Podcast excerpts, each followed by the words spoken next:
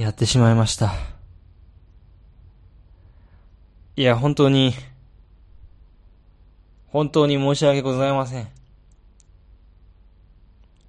すべては出来心だったんです。いや、もう本当に悪気はなかったんですよ。あのー、いや、本当です。信じてくださいよ、おまわりさん。あのー、もう刑務所だけは、どうか刑務所だけは勘弁してください。もう、本当に、あのー、いや、もう、本当罪は償いますから、もう、で、でこうして、罪を償うためにこうして2回目の収録をしているわけじゃないですか。あのーいやもう確かに以前収録した22回目のオープニングトークの内容がどっかのラジオ番組とそっくりな、えートークを一部していた部分があったってことはまあ認めますよ。まあちょっと似てるな、みたいな。ちょっとこれ似てるよねってちょっと一瞬思ったんです。だけど、あのーまあでも話してる流れとか内容的な部分は、あの、大まかな部分はちょっと違うから、まあこのぐらいならいいかなと。別にパクっているわけじゃないしと思ったんですけども、改めて聞いたらやっぱり似ていたっていう。あのやっぱりね、あのいや、このね、えー、神田川ドランカーズを始めるにあたって、じゃあいろんな、えー、和芸、話術を勉強しようっていう風に意気込んで、まあこう、いろいろ勉強していたわけですよ。それで、ね、ヤードもまあ一人で京都行っちゃうことになりまして、じゃあもうなんとかこう僕がトーク一人で頑張るしかないと思って、でいろんなラジオ番組を聞いたり、落語を聞いたりとか、そういうことをまあしていたわけですよ。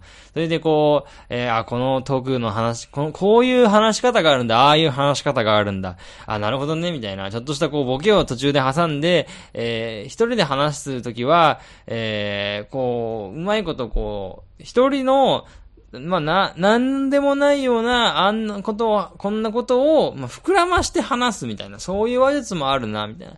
えあるいは、ありのまま起こった出来事をいろんな視点でこう話してみるとかね。いろんなこう、和芸があるわけですよ。話術と言いますかね。えーで、で、ちょっとそれも僕にそれを習って、えっ、と、僕もちょっとこう、こういう話をしてみよう。こういうことがあったから、じゃあこういう風に膨らましてみようと思って、えー私はちょっとこう、頑張ってトークをしてみたつもりだったんですけども、ね、えー蓋を開けてみたら、あい、あい、あい、あい、と、お前、それ、どっかで聞いたことあるようなトークじゃねえかつって、もう、お前、固有名詞が被ってんだよ、みたいな、なんか、そういう、えートークになっていたわけですよ。で、まあ、えーっと、まあ、このぐらいならね、でも、よくある話、じゃあ話だよ、これ、と思って、まあ、ちょっと、ヤードに送ってみたんですよ。まあ、ちょっと今回ちょっと実は、えー、撮ってみたんだけど、あんま自信ないっすわ。だけど、ちょっとこれで一回聞いてみてくれと。したら、ちょっとこれ、まあ、まあいいんじゃないですか、みたいな。まあ思ったら弾ける感じですよって最初言ってくれたわけ。じゃあ、じゃあこれでもう配信しようかな、みたいな。で、僕土日ちょっともう予定パンパンだからもう、さすがにちょっと収録できないからもうこれで配信するしかないかなって思ったんだけど、いや、なんとかちょっと日曜日今日ね、こうして予定を作っ作って、あの、キャンセルして、なんとかこう予定開けて、えー収録に臨んでいるわけなんですけども、あのーあの、改めて予定を開けたときに、えっ、と、宿に、えっ、と、この、ちょっとやっぱね、オープニングだけでも撮り直し、撮り直す方向でやってみるわ、みたいなことを言ったら、うん、やっぱね、ちょっとね、被ってますもんね、とか言われて、あ、お前も、お前もそう感じてたか、と。ちょっとトーク内容被ってることをうすうす感づいていたかと、うん、っていうふうに思いまして、ちゃんとは、喋ろうと、えーいうふうに思って、えーこうやって、えー第22回目のオープニングを再収録しているわけでございます。えーこの時間は懺悔の時間でございます。はい。えーもう1年近く続けてきてね、こんなことをしてしまうなんて本当に申し訳ないことをしてしまったなというふうに思っているわけです。てか、ラジオの前の皆さんは聞いてすらいないわけですから、えーこいつは何を言っているんだろうっていうふうになってるとは思うんですけども、はい。えーパクリといえばね、あのー最近ね、佐野、佐野健二でしたっけ？佐野健次郎でしたっけ？なんかよく、よく知らない人なんですけど、なんか、あのーロ、ロゴがすそっくりな人、ね、いましたよね。で、あの人もこういう気持ちだったのかなっていうふうに思うわけですよ。意外と身近にいたな、犯人と思って。えー、意外身近にいたな犯人というか、意外と身近なところに模倣犯がいたな、みたいなふうに思っているわけですけども、あのー、あの人の場合はね、自分でデザインしたっていうかね、デザイン事務所の代表だから、えー、部下がデザインしたものに OK を出してしまったのがあの人だったっていう。だから最終責任者はあの人だったっていうふうになってるみたいな、えー、話はよく聞きますけどね。えー、なんですか、あのー、オリンピックのロゴにトートババッグに、えー、時計に、えー、その他もろもろのデザイン広告、うんちゃらかんちゃらね、えー、なんかそっくりじゃねえかと。っていうかなんかフリー素材をそのまま加工したやつばっかりじゃねえかとか、いろいろ言われてますけどね。えー、なんかそれで仕事ができるんだったら本当に羨ましいなって思うわけですよ。いやー、マジででもパクリ、パクリとパロディとインスパイアの違いがよくわからないわけですよ。あのね、っていうのは、あのー、まあ、あのー、ジローっていうラーメンがあるじゃないですか。ジロー。あのー、えー、太郎、ジロー、三郎っていう昔はそういう職人さんがいて、そのうちのジローっていう職人が、えー、俺ラーメン作るわって言って、えー、ラーメンを作っていると。で、今、太郎と三郎に関しては、一人は蕎麦を作って、三郎に関しては、えっ、ー、と、うどんを作っているっていう風に知ってましたか？皆さん。これ全部嘘なんです。えー、あのーまあ、ジローはラーメン屋さんのジローですよ。あの、慶応大生を御用達、えー、日吉川本店のラーメン二郎。えー、と、なんですか、えー、ニンニク、油、野菜増し増しでおなじみの二郎でございます。で、えっ、ー、と、僕たまに食べるの結構好きなんですよ。ね。学生時代はジローとか行ったことなかったんです実は一度も。ジロー絶対ちょっと食べたら不健康になりそうだな、みたいな。てかまずそうだなって正直ちょっと思っていたんですよ。だけど、えー、ジローインスパイア系、ジローとは言わないんだけど、ジローっぽいラーメンを、えっ、ー、と、ちょいちょいこう、食べるようになってから、社会人になってから、なんか、脂っこいラーメンとかしょっぱいラーメンもちょっと美味しいなって思うようになってきたわけですよ。これ多分、でも共感できる人結構いると思うんですよ。でも、ジローファンって結構いるじゃないですか。で、ジローインスパイア系の好きな人もいるじゃないですか。で、ジローって店舗かけられてるから、やっぱりジロー食べられねえよっていう人は、ジローインスパイア系のラーメン屋さんに行くしかないわけじゃないですか。あるいはそのなんだ、えっ、と、ジローじゃなくてもなんか混ぜそばとかさ、えー、そういうやつとかゴテゴテ系のラーメンとかね、行くわけですよ。で、ああ、じゃあ俺も、えー、ジロー食べに行きたいなと思ったんだけど、この辺にジローがないわけですよ。あの、まあ、神田の、えー、神田川沿いにジローは、まあ一応ね、お茶の水の方面行けばね、あるっちゃあるんですけど、そこまで行くのはちょっとしんどいな。っていうか、俺、ジロー一人じゃ行けないんですよ。なんか恥ずかしくて。野菜増しましたかいうのが恥ずかしくて。ジローインスパイア系の、えー、そういうラーメンを食べに行くわけ。えっ、ー、と、だから結構ね、あのー、御徒町とか、えー、秋葉原とかにあったりするわけなんですけども、それこそ神田駅とかその JR 線沿いに結構あるから、ちょっと行ってみようかなと思って行ったんですよ。まあ、どこの店とは言いませんけど、食べたんですけど、あの、全然美味しくなかったんですよ。もうなんか、これなんだこれみたいな、本当にもうぐちゃぐちゃじゃねえかと。ねえ、えー、なんだろう、二郎の美味しさっていうのを僕が語るのはおこがましいんですけど、虜にさせるじゃないですか。一回食べたらもう一回食べたくなるみたいな、そういう、えー、味じゃないですか。で、二郎ファンはよく言うんだけど、二郎って別に美味しくはないけど、なんか食べたくなっちゃう。そういう味っていう風によく言うじゃないですか。で、いや、僕もその通りだと思うんです。あの、正直言ってめちゃくちゃうまいわけじゃないんですよ。でも、また食べてまた食べてーだーって、あの、なる、そういう味なんですよ、ジローって。あの、油、油、油ってなって油がすごい食べたい。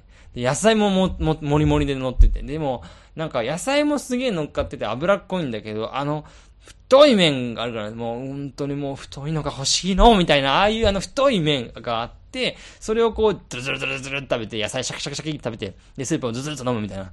あれが、あの、なんだろう、コラボレーション、なんつうの、マリアージュっていうのわかんない。マリアージュじゃないだろうって思うんだけど、えー、まあ、絶妙なハーモニーを絡めているというか、えー、すごいんですよね。み、なんかいろいろ組み合わせが、えー、全部こう重なって、あ、美味しいって思っちゃうんですよ。その一瞬が。でも、脂っこいし、しょっぱいし、みたいな。食べ終わってみると、なんかすげえお腹パンパンで膨れてるし、あー、また食べちったよ、みたいな。な罪の味なんですよ、要は。でも、えー、1ヶ月に1回ぐらいはまたちょっと来たくなっちゃうっていうのが、まあ、二郎なんですよ。っていうか、あれ1日のカロリー分、軽く消費しちゃうらしいね。軽く消費するっていうか、軽く摂取しちゃうらしいね。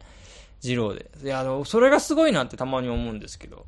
まあいいや。あのー、で、だから、で、ジローインスパイア系のラーメンを食べましたっていう話をしたいわけ。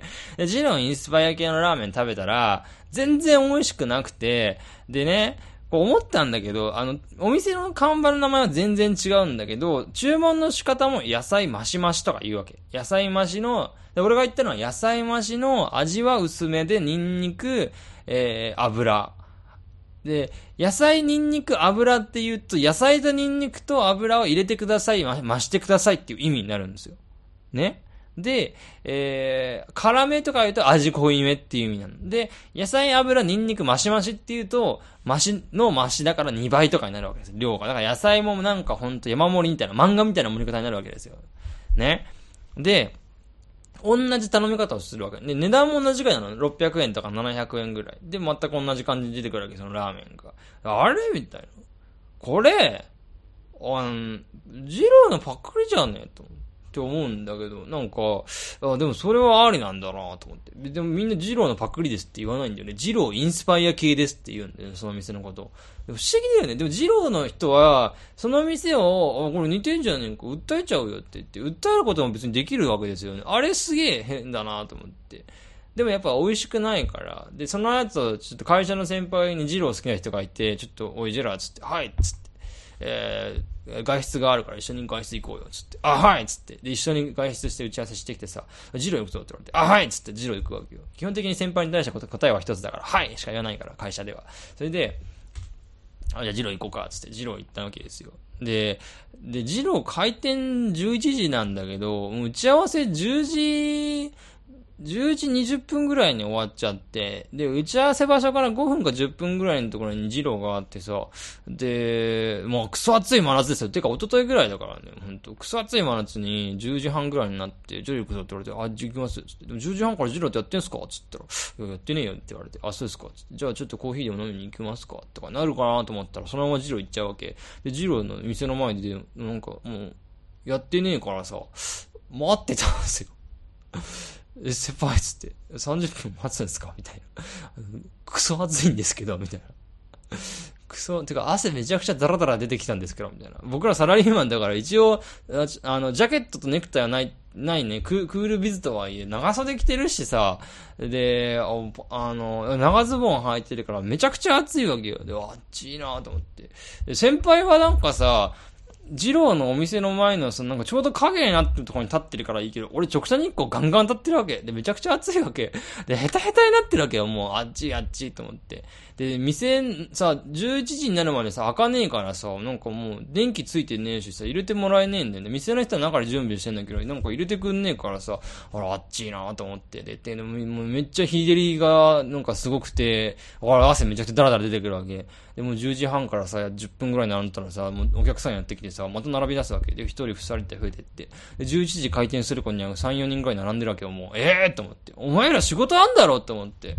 なんなんでお前10時半ぐらいからさ、俺ら並んでる、俺らが言え、言えたもんじゃないけどさ、なんでお前ら仕事あんのにさ、もう並びに来てんの？みたいな。てか、お前仕事しろよって思うんだけどさ、10分、20分でみんな並んでるわけ。で、お、すげえな、この人たちと思って。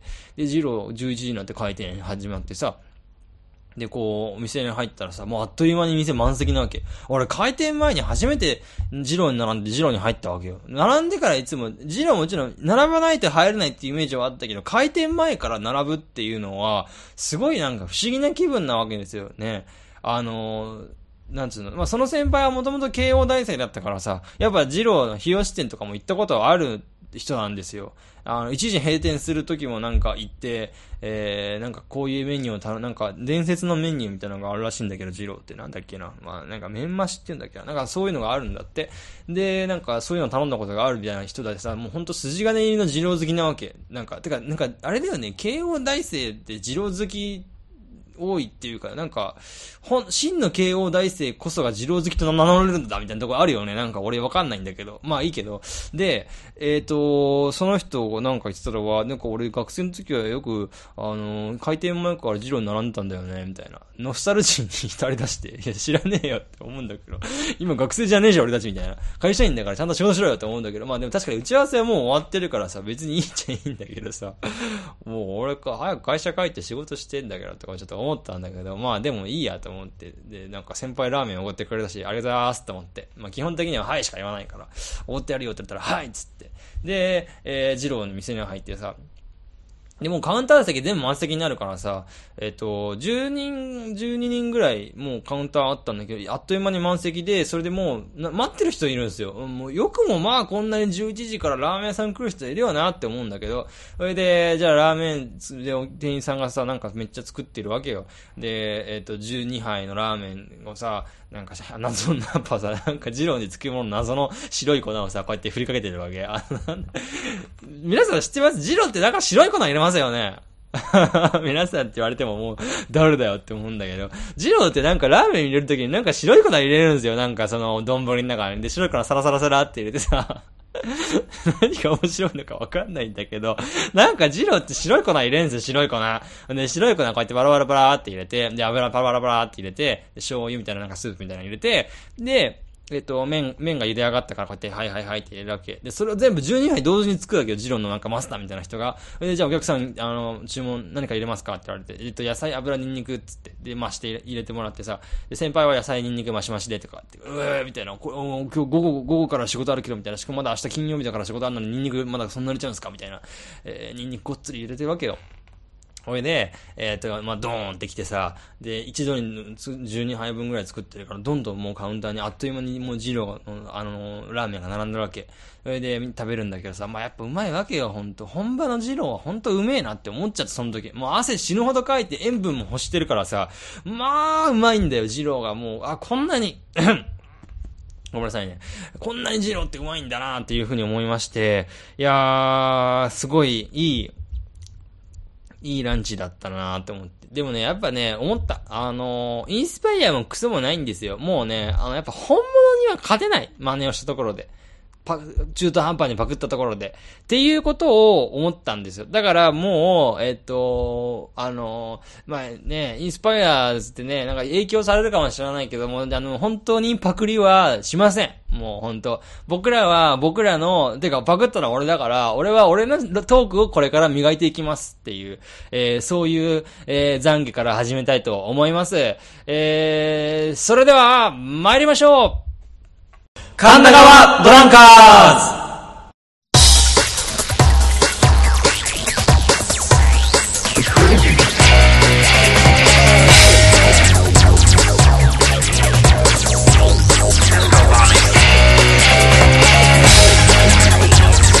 さあ、始まりました。神田川ドランカーズ第22回目の放送でございます。よあおお相手は、えー、お相手はこちら。ヤードとはい。お盆休みのジェラでございます。お皆様、よろしくお願いいたします。よろしくお願いいたします。いやいやってまいりましたね。あれ？いや、ヤードがいます。よ、ここに。神田川サンカスの収録会場に。ヤードが。いますね。いやー、どういうことですか、これ。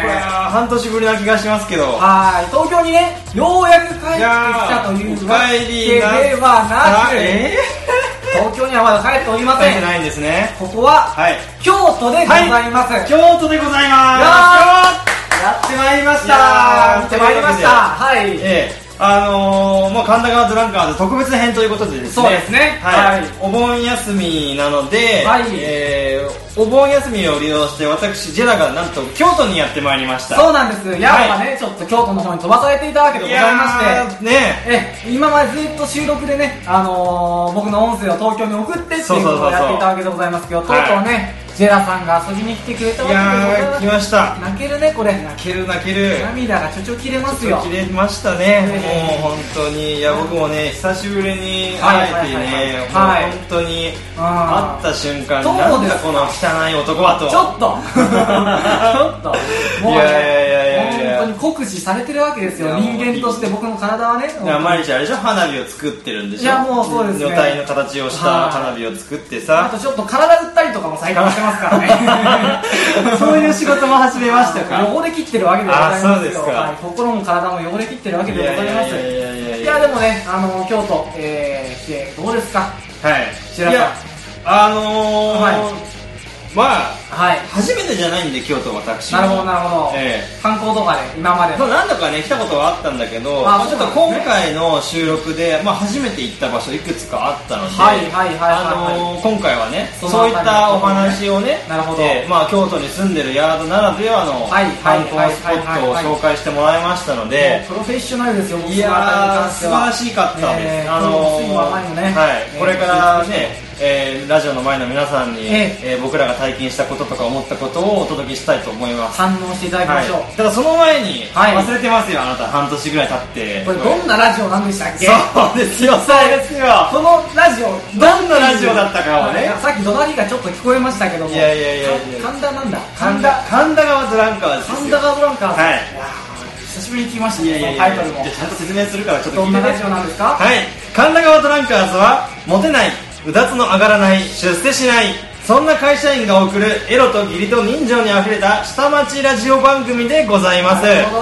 聞いても何にも得にもならないけれどやめられない止まらないそんなトークと面白企画が雨あられでございます。皆様どうぞお楽しみください。超面白そうなラジオですね。超面白い。なんかこのこのテンションもちょっとびっくりしますね。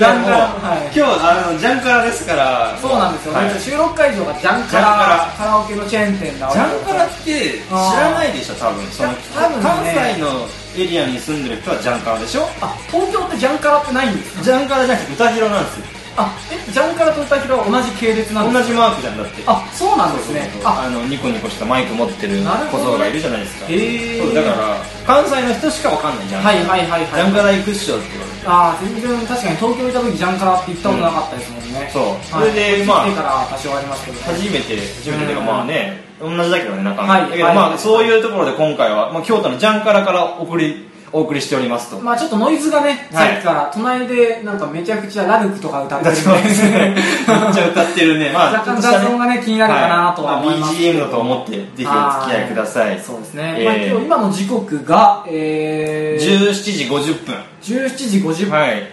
えーまあだいぶ夕方にね差し掛かって、そうですねどうですか？今日お昼ぐらいからねジェラさんとはちょっと合流しまして、京都駅で待ち合わせたわけいでやーね京都ござい駅ますけども。もう見慣れた京都駅が。あ結構京都には今までも何いや回かもう何度か来てますよ僕あーじゃあそのはい京都タワーとかにも感動とかはなわ白いなな高いないやそれもねひどい感想ですよね。そうね。ちょっと変わった形の京都タワー見てその感想しか出てこない。だいぶ見慣れちゃってるのかなとは思いますけども、で、はい。その後ランランチをしましたね。そうですランねチ何食べたよ？いや僕カレーですね。カレーだよね。一応その京都感出していこうと思って京都感。京野菜の京野菜のカレーはい。ね、ナスとかキノコとか一応食べましたけどね。ナスぐらいだよね旬がまあね夏って言われてねパッとうんナスぐらいしか出てこなかった。ナスしか確かに出てこなかったです僕何食べたんですかはあれですよ、はい。なんかスープパスタみたいな。あ何 OL みたいな京都にわざわざ来て。しかもキノコ入ってるっていう。全然旬でも何でもねえみたいな。るほどですね。美味しかったけどね。あーうん。京都感ないっすね。ないっすね。東京と変わんないですよあ全ーちょっとおしゃれな感じのおばんざいとかでも何でもない。然何でもなかっ入っちゃいたます。京うどんでもないし、はいはいはいはいはいちょっとまだね京都感が出てないんですけどその後どこ行きましたっけ、まああの鴨川デルタ、えーそうですよ。だから鴨川ですよ。そう今までね鴨川のほとりから送り届けていた。神田川のほとりからお送りしていたこのラジオでございますけどもちょっと鴨川にねね一回ね、うん。全然全然全然全然結構前に京都に来たばっかりの時にねあの、ね第鴨川で14回目ぐらいの放送ですか？一人で収録をしてお送りしたんですけど、ねまあねあのなんてことないっていうか。中洲だったねただの。中洲ですね完全に。三角巣というか。すごい。ええ。デルタと鴨川デルタという呼ばれるところですけど、はなんか怪しいい、そうなんですよね。悪霊がいたのかななんか。だから鴨川デルタにこう僕とジェラさんがこうパーッと降り立ったらなんかその鴨川デルタの先端でおばあちゃんが、おばあちゃんがね。おばあちゃんがなんかこう髪を丸めてその白い髪を丸めて投げ捨ててたの。そう鴨川に投げ捨てたんで投げ捨ててたんですよね。なんだろうと思ってどうしたどうしたとゴミは捨てちゃいけないよそうとそうそうそう。思った。らその丸めた紙にね 悪霊退散という文字が書いてあってでその悪霊退散と書かれた紙をね体中になんかそのななな何かを拭き取るような仕草をしながら。体についた邪気を払うかのように、はい。悪霊退散で書かれた画用紙をこうなすりつけてそれを縫い去ってくしゃくしゃくしゃくしゃ丸めて。鴨川に流すっていうことをずーっとやってるおばさんがいてそれを見ながらジェラさんがね一言これが京都かと。つぶやいたっていうのはだいぶ印象的だったなと。京都の洗礼でしたね。初めてああいうの見ましたよね。なかなかいないですよね。なかなか僕も京都に半年ぐらいいますけどね、うん。初めて見ましたね。まあねお盆だからね。幽霊とかそう。お盆おぜご先祖様のねそうなんですよ、のなんかそういうのがねいろいろ帰ってくるんだろうね。特に今日あの8月の16日でそうですよ。8ございま月して16日ですよ。お盆真っ盛りですよ。そうあの今日ね京都で五山の送り火っていうのがあの五山？ええお笑いコンビの？まあ大いや全然違うんですけどね 京都では有名な山というかこう、はい。ちょっとこうあの霊験あたらかあ五つの山ですか？ありまして、はいはいはいはい。でそこにその大文字とかの火あの、ね。有名な大文字そうそうそう大きなあの文字に火をつけてねこう夜高校と燃えるっていうのが、うん。まあ、京都の風物詩といいますか、はいはい名物になってるわけです。今日ちょうどその日なんですよね。いやもうびっくりした、俺別にそこに合わせてきたつもりはなかったんだけど。そうですよね、はい。たまたまたまたま。あそうらしいっていうこ一とが分かって番この時期に来てしまいました、えー今6時でね多分8時ぐらいからそれが始まるんでちょっとね一発見てだから人多いですよね。いやすごい。めちゃくちゃ混んでる、まあ、外人も多いし、はいはいはいはい。もちろんその日本人も多いんだけど、まあ地元の人かなって思う人もいればね。ちょっとこっちに来てるみたいな観光マップ広げてるようなねそう。そう人も多いし。ちょろっとタクシーに今日乗ったんですけど、うん。タクシーのおっちゃんも今日は車が多いなーってぼやいてましたもんね、多いてたいたでした、いえやいい時期だね。でもこれから見れるしね。ねはい。はい。その後どこ行ったんですか？ーいやどこ行きましたかね。あのー、えー。まあ、鴨川デルタ行ってちょっと、はい。えー渡ったところにね。神社神社はい下鴨神社っていう下神社神社、まあ、すごい大きいねそうですよ広々とした境内の神社があるんですけどもその忠須の森っていう、あ忠須の森ね、はい。もう神社に森がついてるっていうね。すごいよね、うん。なんかあの森がお子様ランチに旗ついてるみたいなねいやもう本当に旗どころじゃない大量旗が10本ぐらいついてるぐらいのイメージです本当に。でかいやつ。なんかで、はい。あの神社がこっちすごい広いじゃないですか。そうですね。はい。古本市やってたでしょそう。で忠須の森っていうその、はい。下鴨神社のついてる森でなんか古本市、うん。それもすごい長いというか広い。いやでかいよもう。あーなんかもうすごい。妖怪の本買っちゃった俺ねなんか買ってましたね。全然欲しくなかったけ結構そんなことは言わないので、まあ、記念にみたいなこと言ってましたけどでも結構にぎわっていて。ど 記念に買っちゃったねいやー東京ビッグサイトでは今コミケが盛り上がっていますけどね。ね。それにね負けないぐらいのコミケに対し古本市ですよ。古本市行くとねなんか爽やかなイメージあるかもしれない。はい。ですけどやっぱおっさんが多いんで。おっさん多かったね。その古本眺めてるとほのかに汗の匂いがしてくる。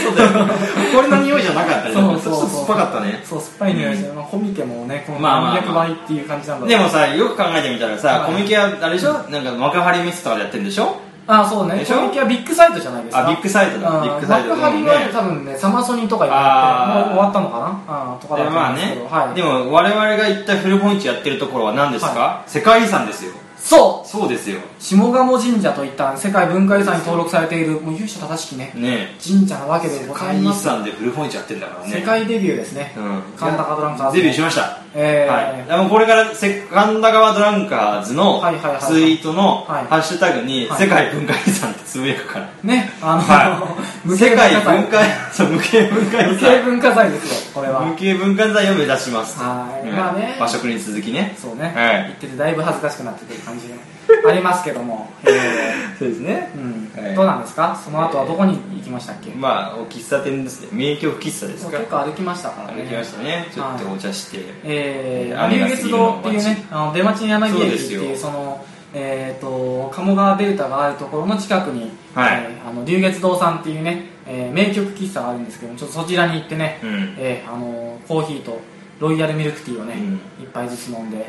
いやーなんかその名曲喫茶っていうだけあってすごい落ち着いた雰囲気でね。落ち着いた雰囲気だった、はい、お姉さんが店員のお姉さんがすごい綺麗な方だった。んでちょっと積極的に話しかけてみたんですけどね。その綺麗に流される。ツンとしてたね。ツンとしたね。ツンとした女性、てかあの喫茶店はさ、はい。基本的に多分さ死後お断りだったじゃんなんかあそう僕らが行ったら。そうそうそうねあの喋りますか？って聞かれたもんね。聞かれましたね。話しますか？え？って思ったら、は話してた方は右手の入り口。そうそうそう。ね、音楽を聴きたい人は左手の入り口。入り口みたいな分けられて、はいはい。で俺らが話してた話していい部屋でさ話してたらさそうそうそうそう。なんか隣のなんかおばちゃんみたいのがさ、はいはいすごいこっち見せてやるなんか、ジロリンちょっとさ出てきてましたねなんか。さこいつは何喋ってんのかしらみたいなさ。ね。いいじゃないと。まあでもなんかそういう雰囲気の店でね、あの打ち合わせをするっていう神田 がドラ打ち合わせをして。打ち合わせをして。ね、、はいやー難しいですね本当に。はい。まあその TPO 後を、はい、わきまわきまえていく。そうだね。もう大人だからね俺たちね。本当 もうね義理も人情もない人間かもしれませんけど、いやそれはあるかな。はい。うん、まあ、はい。その後哲学の道に行きまして。そうですね、はい。あの銀閣寺っていうのがね、まあ、京都にあるわけですけどその辺りにねこうね白川疎水が流れてるんですけどね、うん。そこ沿いの、えー道を哲学の道という、はい。はい。昔はなんか文人の方々が、えーよくその辺りに住んでいて、うん。でその道を歩いて自作にふけっていたっていううん。ような、えーところがありましてそこを歩いて結構良かったですよね。いやよかったよかった。あのー哲学の道。あのー、なんだろう。まあうん。川があって、はいはいはい、まあ魚が泳いでるみたいな感じなんだけどそうね恋が泳いでいやでも絶妙だったね。なんかもうあの木の生えてる感じとか、水草がこう流れてる揺れてる感じとかどうですか？非哲常学に哲学考えました、ええ考えました。なんかどんな話ふけてたよ。いや僕がジェラさんから聞いた話同期の年収の話とかにしたよねどうせ金なんだよ世の中に金ってことが分かったよ俺は。年収1000万生きてえなみたいな話を。30過ぎて800いけるかなみたいな話した。歩きながらしてましたけどね。まいやでもあの哲学の道って結構いろんな人が歩いてるみたいで、うん。あの大学生とかもねあその辺り京都大学とかがあったりああね近かったねうん。京都大学。なんかあれ大学1年生のね、あの入学したばっかりの子たちがうん。5月ゴールデンウィーク超えたぐらいのタイミングでよくあの辺歩いてるらしいんですけどね。ちょうど大学になり始めた頃だ。ちょうどね高校から付き合ってた彼氏と別れたぐらいのタイミングの子が多いらしいんですよ。うん。でそこでナンパするとよく引っかかる。イエー。イ大学生がね引っかかるみたいな話を聞きました京都情報。めちゃくちゃ性格の悪い先輩から聞きましたね。絶対引っ掛けてるでしょその先輩。もうなんかニコニコしながら話してました そうなんだと思って。ダメだよもう。ねねね試作にふける道でさナンパしちゃ本当に哲学の道ですからね。言うて 本当そ悶々んなとしすぎでしょでもジェラさんとそんな話しかしなかったですね。なんかお金の話とか。そうね。お金そんな欲しいですか？やっぱり。お金欲しいですね。あー。うん。お金は欲しいよ。いくらぐらい欲しいですか？えー、1000万。1000万、う年収でですか？年収1000万あれば大丈夫。あー。でもまあ800超えればいいよね。大体。なるほどですね、うん。リアルだよね。いや1億円とか言わないからねまあ、でもジェラさんもそろそろ行くんじゃないですか？それぐらいは。俺1億円？いや年収ジェラさんもだってもうそろそろ50歳ぐらいですよね確か年々設定どうなってんのって話じゃないですか。今の僕50歳のおじさんとずっと喋ってるイメおっージで。さんじゃないよ。おっさんじゃないよ。もうあ違うんですか同年代ぐらいでしょ。だって23ぐらいしか離れてないでしょ。年齢実際何歳。でしたっけ？今年28よあ28ですか。あ僕は今年26なんでね。あちょっと勘違いしてました俺いやいやいやだってた離れた時期半年もないからね言ってみたらなんか精神と時の部屋に入ってた感じで 京都の？はい京都。の話してきたねこれそうそうそうそういやいやいやいやまだまだねピッチピチの28歳にございますよ。42歳ぐらいでしたっけ？いやいや28歳言ったでしょ。なんで今嘘言ったの？ああそうなんこれ ラジオの前の皆さん完全に今言ってたから 申し訳ない申し訳ない。で哲学の道がねいやいや主にそういう年収の話とかをね。ついついしてしまう。あー38歳ぐらいで1000万超えたいね。みたいなたいねみたいな。その話もしましたね。いけますかね。僕たちだって一応あれですもんね。一部上場。一部上場企業。一部上場だからね。ああまああと23年でいけるんじゃないですか。セラさん。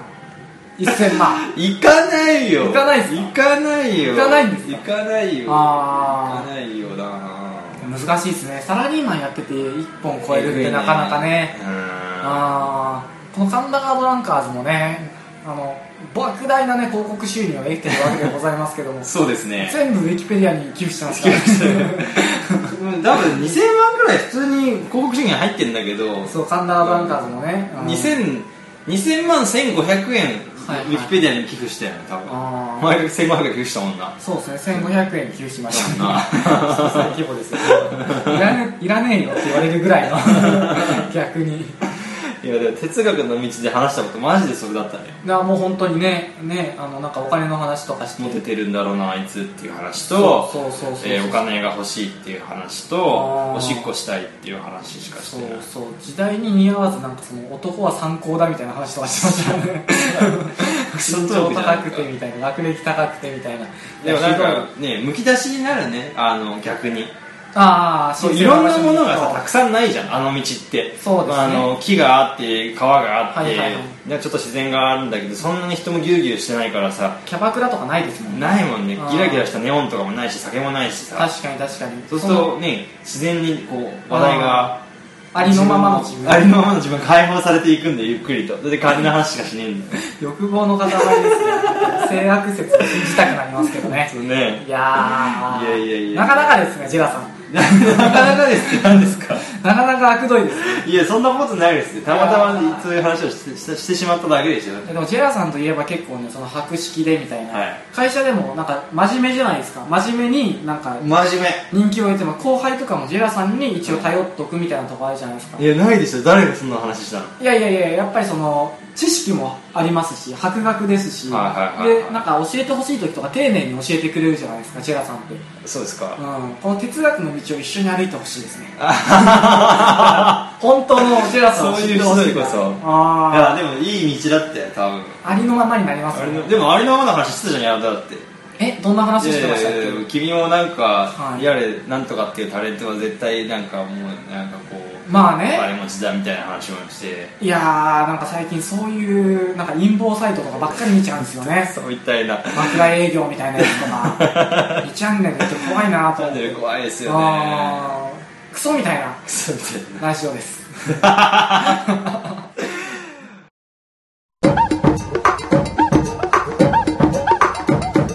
神田川ドランカーズは東京神田川より全世界へ向けて配信中。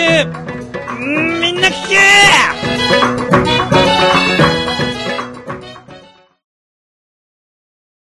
はい。というわけで、えー、京都特別編、えー、前編をお送りいたしました。えー、後編の模様は第23回で、えー、お聞きいただけますので、ぜひ来週もお聞きください。えー、そうですね、今回は、あのー京都駅から、えー、哲学の道に行くまで、えー、哲学の道に行くまでって、哲学の道、えーと、京都駅、鴨川デルタ、下鴨神社と、えー、名曲喫茶、それから哲学の道という順番で、えー巡っていきました。えーその予想をお送りしましたけどね。はい。まあ、京都にいて気づいたこと、ですけど、なんか、あのーやっぱりね、えっ、と、なんか、ヤードがなんかタクシーの止め方の時に言ってたんだけど、なんかみんなこう、えー、街、京都のあの5番目上の街をなんかちゃんと覚えてるんだよね。なんかまあ住んでたら当たり前なんですけど、な柳田町が、柳田町？柳屋町だっけ？なんかとか、四条河原町だとか、えー、あれがあそこでみたいなのがちゃんと覚えてて、通りの名前があるから、そこに行けばこういうのがあるよとか、そういう会話をしているんですよ。まあちょっとうまく伝えられないのがちょっと残念なんですけど、なんか、そういう通りの名前をしっかり覚えておくと、京都通っぽいく、京都通っぽく振る舞えるから、それは今度、あの、教えてもらおうと思った。ちゃんと。で、あと、えっと、京都は、この、えー、お盆休みにある、えー、大文字焼きみたいな、あの、五山の送り火とかと、あともう一つ、祇園祭りが有名なので、えー、まあ、このシーズンに行けば、まあ、京都はまず間違いないっていうことでした。はい。えーっと、まあ、あと飲み屋とかは四条河原町に多いっていうっていう話ですね。はい。えーと、まあ、あと、えっと、僕ら、えっと、下鴨神社行った時に世界遺産に、えー、た世界文化遺産だっつって、これで世界デビューだって話をしてましたけど、実は京都の街並み、京都の、京都とその文化財自体がなんか世界遺産らしいので、もう京都にいる時点で文化遺産ですっていう、えー、そういう文化遺産を堪能できましたっていうことなんだよね。京都の街自体がもうそういうものなんだってさ。だから、まあ、とりあえず京都に行くといいっすよっていう。あの、ね、でもなんかいいよ、京都は。もう本当に。静かな、えー、広くて、なんか不思議な街でした。うん、今は観光客がすごい多いんですけど、えー、まあ、とりあえず歩いてるだけでもなかなか、えー、楽しいと思います。高い建物とか全然ないんで、もう本当なんか不思議な、はい。で哲学の道はとにかくおすすめ、絶対行くべきっていう、えー、感じです。はい。あのー、そうですね、えー、この後実は、えー、やろと一緒に飲みに行って、なんだ、ハモを食べたり、ハモ、居酒屋行ってハモの唐揚げみたいな、天ぷらみたいなの食ったり、えー、ラーメン食べたり、また飲みに行ったりっていうことをちょっとしてから、えー、まあ帰ったんですけどね。はい。いやー、でもなんかもう、あの、なんすか、その、鴨川デルタのおばさんにはまあ驚きましたけどね。えー、悪霊退散って紙をひたすら紙に書いて、えー、川に投げ捨ててるからね、もうほんと怖くてしょうがなかったけどね。えー、いやいやいや。ちなみに五山の送り火は見れませんでした。この五山の送り火の季節に行って、8月、8時から、8月16日の8時から始まるよって言われて、8時半に、えー、鴨川まで行って見ようって思ったら、なんかもう全然曇っちゃって見えなかったんです。はい。だから、そ、そのなんか写真とかね、あれば、皆さんに、あの、披露できたんですけど、なんか僕が行った時は見えなかったんですよ。なんか、五山の送り火自体はやったらしいんですけど、結局、あの、京都を100%堪能することができなかったという、結局、ジャンカラにこもって、えー、収録してたし途中から。いやー、なんかまあ、でも、あの、楽しかったです えー、はいはいはい。あの、というわけで、えー、後編をどうぞお楽しみに。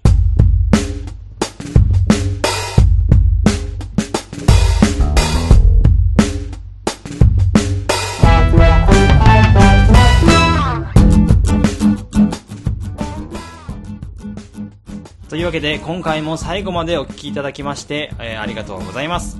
番組に関するご意見ご感想はメールまたはツイッター宛てにお寄せくださいませ。メールアドレスは、えー、神田川 .r.gmail.com でございます。えー、スペルは kandagawa.r.gmail.com でございます。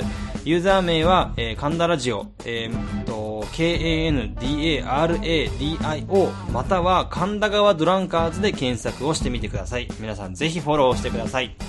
えー、というわけで、えー、今回は特別編ということでお送りさせていただきました。また来週もぜひ、えー、お聞きくださいませ。というわけで、今回は久々に、えーと、私、ジェラとヤードの二人でお送りさせていただきました。えー、どうぞまたよろしくお願いいたします。それでは、次回もお楽しみに。バイバイ。